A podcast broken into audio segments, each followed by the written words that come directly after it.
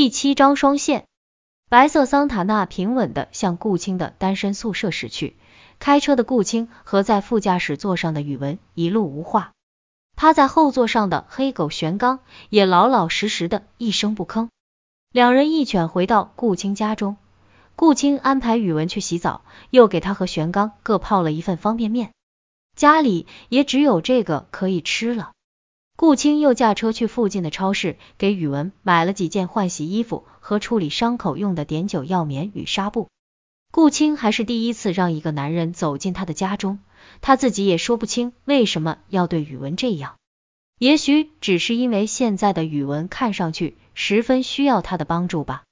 顾青再次回到家时，宇文已经躺在他的床上睡着了，他脸上和手臂上的青紫伤痕很是触目惊心。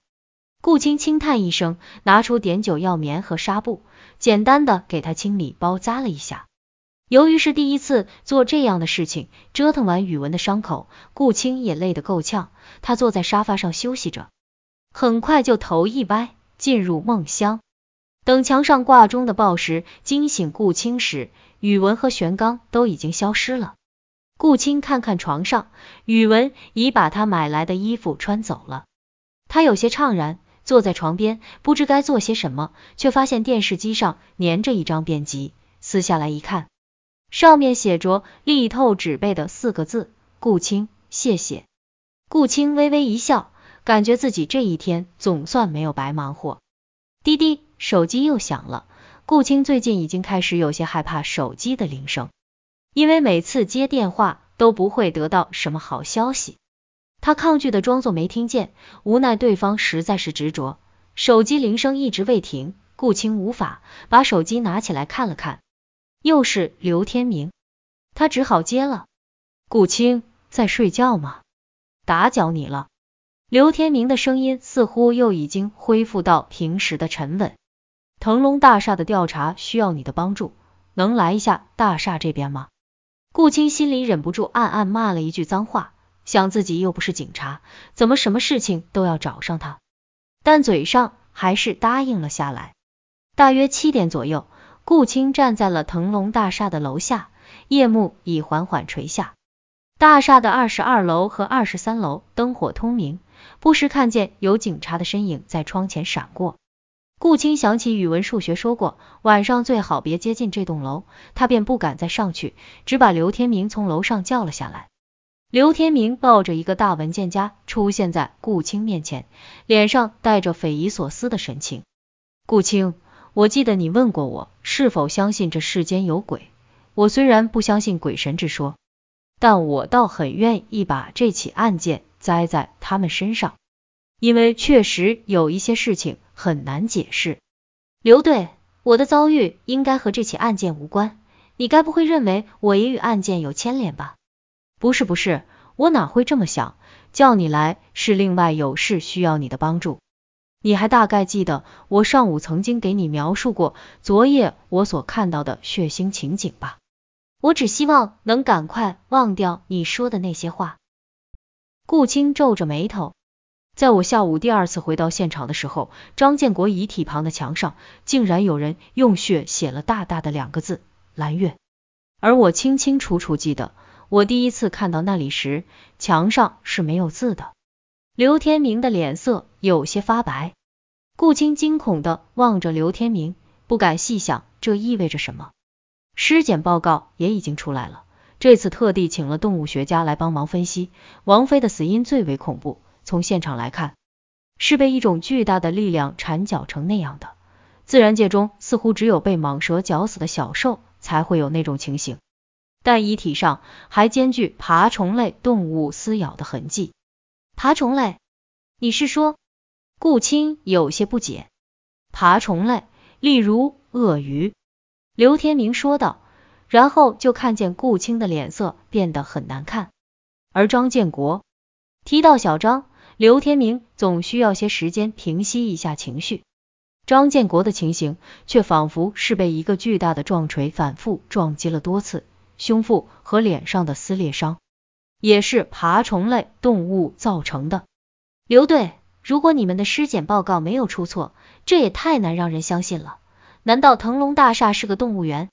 顾青苍白着脸说的笑话，一点也不好笑。我也知道这结果很难接受，一切似乎都不是人力所能达到的。而现场留下的唯一能与人有关的证据，就只有墙上的“蓝月”二字了。刘天明将手中的大文件夹打开，拿出一张照片递给顾青，照片上是血淋淋的两个大字。小时候学过书法的顾青，竟隐隐约约觉得这两个字的笔画间透出一股悲愤。蓝月，蓝色的月亮。上次那个发疯的保安也不停念叨着这两个字，到底是什么意思呢？而我又能帮上什么忙呢？顾青连续丢出几个问号。蓝月的含义还不清楚，但这两个字的笔记却是一条线索，希望能从你们公司内部的员工开始调查，对照所有人的笔记，这就需要你这个公司领导的帮助了。这事儿应该把陈词叫来啊，他手上的人事档案里面可能有所有员工留下的笔记。不，目前你们大楼内的所有员工，除了你是清白的。其他的人都不能排除在外，因为昨夜你是和我在一起的。说到这里，刘天明的目光停留在顾青的脸上。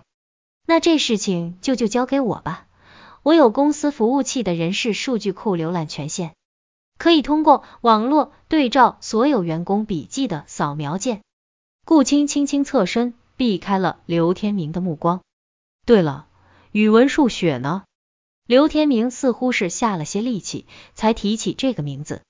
不知道今天我把他带到我住的地方，让他休息了一下，后来他就和那条黑狗一起走了，也不知现在何处。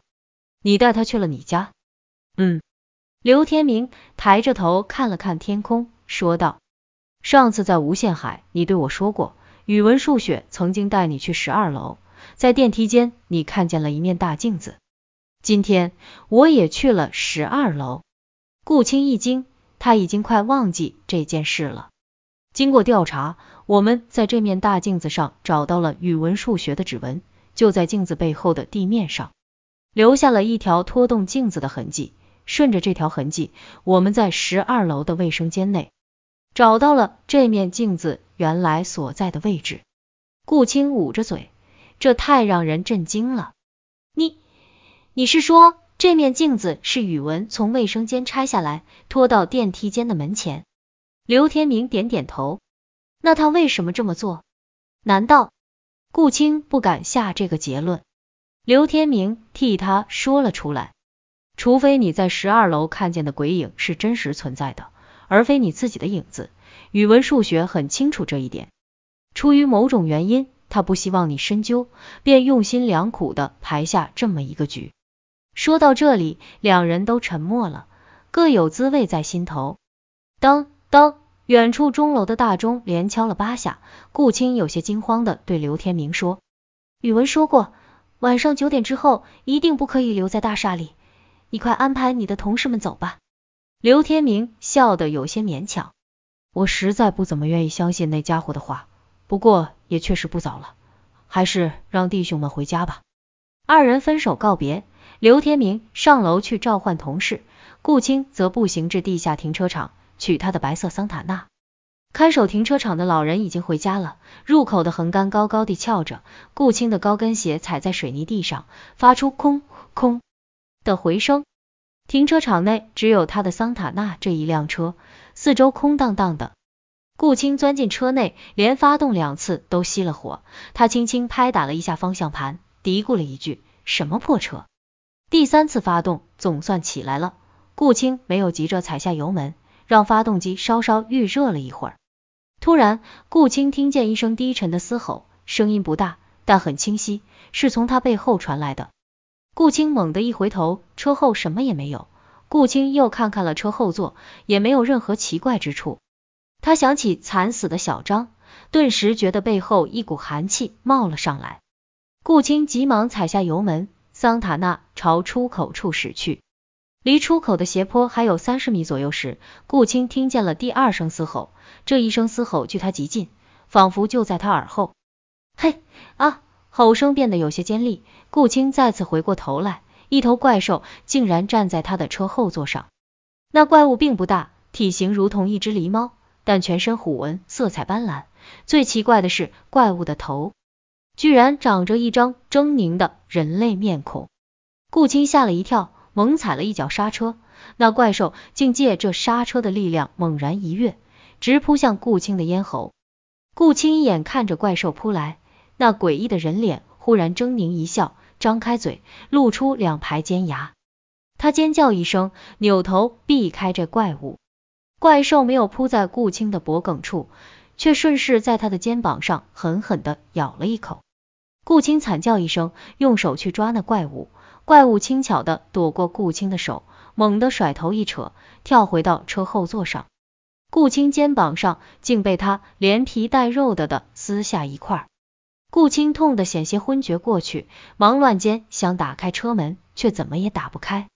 眼看那怪物吞下顾青的皮肉，狞笑了一下，作势再次扑来，顾青已无躲闪的余地了。就在这千钧一发的时刻，一条黑影撞碎了车后窗，向那怪物猛扑，在空中将怪物横撞在挡风玻璃上，玻璃被撞得粉碎，怪物也飞了出去。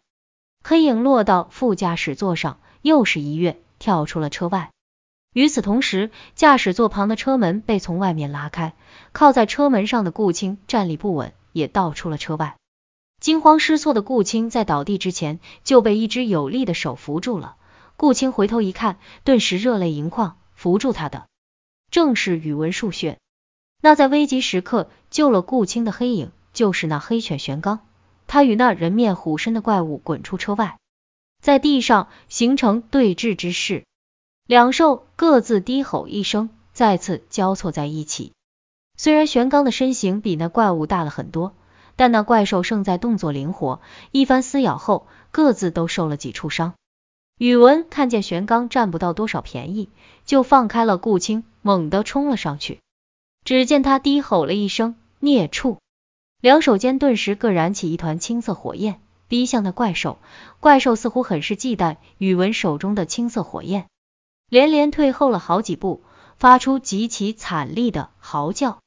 玄刚在宇文冲向怪兽的时刻，飞速绕行到怪兽的身后，怪兽只顾躲避宇文，没注意身后的玄刚，顿时被玄刚的两只利爪从身后按住，动弹不得。宇文把握这瞬间的机会，带着火焰的双手紧紧的抓住怪兽的脖颈，怪兽连声惨叫，四肢飞快的舞动着。半蹲着的宇文脸色一凝，双手猛地一分。生生的将怪物的头颅和身躯扯成两段。顾青目瞪口呆的看着这一切，甚至忘记了自己的伤口还在流血。宇文将怪物的残躯就地一扔，大踏步的走回到顾青身边。他脱下自己的衬衣，掏出一把瑞士军刀，割下一只袖子，把顾青受伤的肩膀包扎了起来。顾青张着嘴，过了好一会，才问道：“那东西究竟是什么呀？”宇文把顾青从地上扶起来，引着他走到那怪物身首分离的地方。玄刚正不断舔食着怪物脖腔内流出的鲜血，怪物的头滚在一边，那张人脸上的狰狞表情已经凝固了。顾青不敢细看，躲在了宇文的身后。宇文看看顾青，又看看地上的怪物，缓缓的说道：“人面虎身，其形如狸，是食人肉。”这是上古魔兽呀！